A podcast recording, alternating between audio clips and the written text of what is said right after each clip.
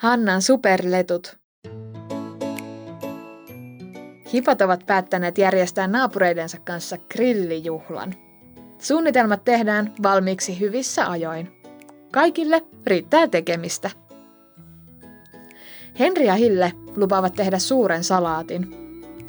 Kun kaikki osallistuvat ruokailutarjoiluun ja koristeluun, puutarhan pitkä pöytä saadaan täyteen herkkuja. He pohtivat. Minä paistan muurin pohjalettuja, Hanna päättää. Olen varma, että tänä vuonna niistä tulee erityisen hyviä, sillä olen vähän kehitellyt reseptiä. Sinulla taitaa olla mielessä joku salainen ainesosa, Henri kyselee uteliaana, mutta Hanna ei halua paljastaa salaisuuttaan. Juhla-aamuna Hanna pakkaa keittiössä laatikoihin litrakaupalla maitoa, monta pussia jauhoja ja sokeria sekä rasioittain kananmunia.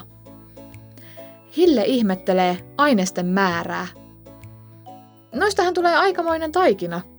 Miten oikein saat jättiannoksisi sekoitettua? Käytän taikinan teossa puhdasta muoviämpäriä ja pitkävartista vispilää. Niillä onnistuu isompikin taikina. Hanna vastaa itse varmasti. Tätä herkkua täytyy olla riittävästi kaikille. Hanna nostaa ruokalaatikot kottikärryyn ja suuntaa autotallille. Mukaan on otettava myös muurinpohjapannu, pussikaupalla grillihiiliä ja sytytyspaloja. Lettutaikinansa salaisen ainesosan, ohrajauhot, Hanna kätkee muiden tarvikkeidensa alle. Hille nostaa kasan päälle vielä muutaman retkituolin ja auttaa sitten siskoaan työntämään painavat kärryt grillipaikalle. Pienjuhlat ovat täydessä vauhdissa. Naapurit ovat kantaneet puutarhaan vastapaistettuja sämpylöitä ja kannukaupalla mansikkamehua. Keskellä pöytää komeilee Henrin ja Hillen houkutteleva salaatti. Nyt Henri ja Hille touhuavat hikihelmet otsalla kuuman grillin äärellä. Muiden vielä syödessä Hanna sekoittelee lettutaikinaansa. Sen on saatava turvata hetki ennen paistamista.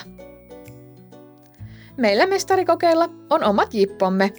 Näistä letuista puhutaan vielä pitkään. Hanna arvelee tyytyväisenä.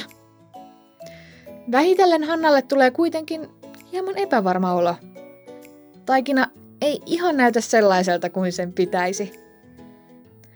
Ehkä tämä harmaa väri johtuu ohrajauhoista. En olekaan käyttänyt niitä ennen.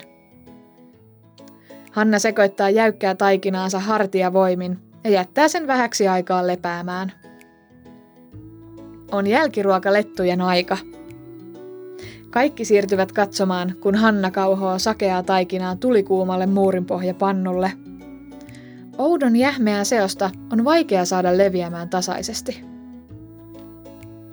Muut odottavat jo kärsimättöminä jälkiruokaa.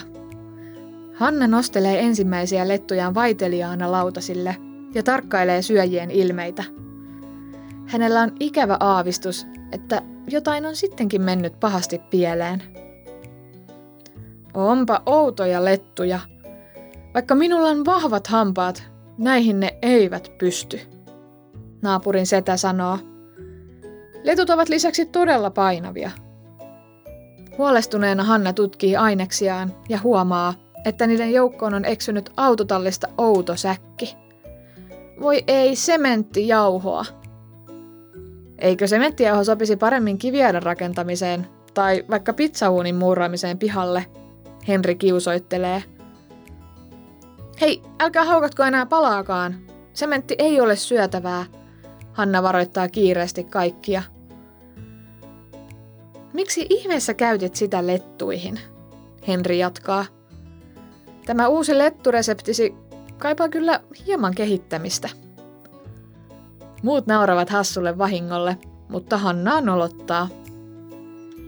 Jäähtyessään letut muuttuvat kivikoviksi ja Hanna on synkkänä. Herkkuletuista tuli vain vitsi, josta hän kuulisi kauan. Naapurin setä huomaa Hannan murheen. Kuulehan, Hanna, Puutarhapolkumme päällystämiseen tarvitaan pyöreitä laattoja. Uskon, että nämä sinun superrettusi olisivat juuri sopivia sinne.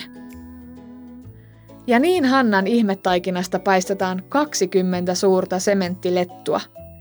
Jäähdyttyään ne ovat loistavia pihalaattoja. Ei tullut herkkulettuja, mutta onneksi näille on jotain käyttöä, Hanna huokaisee. Vähän kuitenkin kyllä harmittaa, koska nyt ei ole jälkiruokaa. Henri keksii ratkaisun.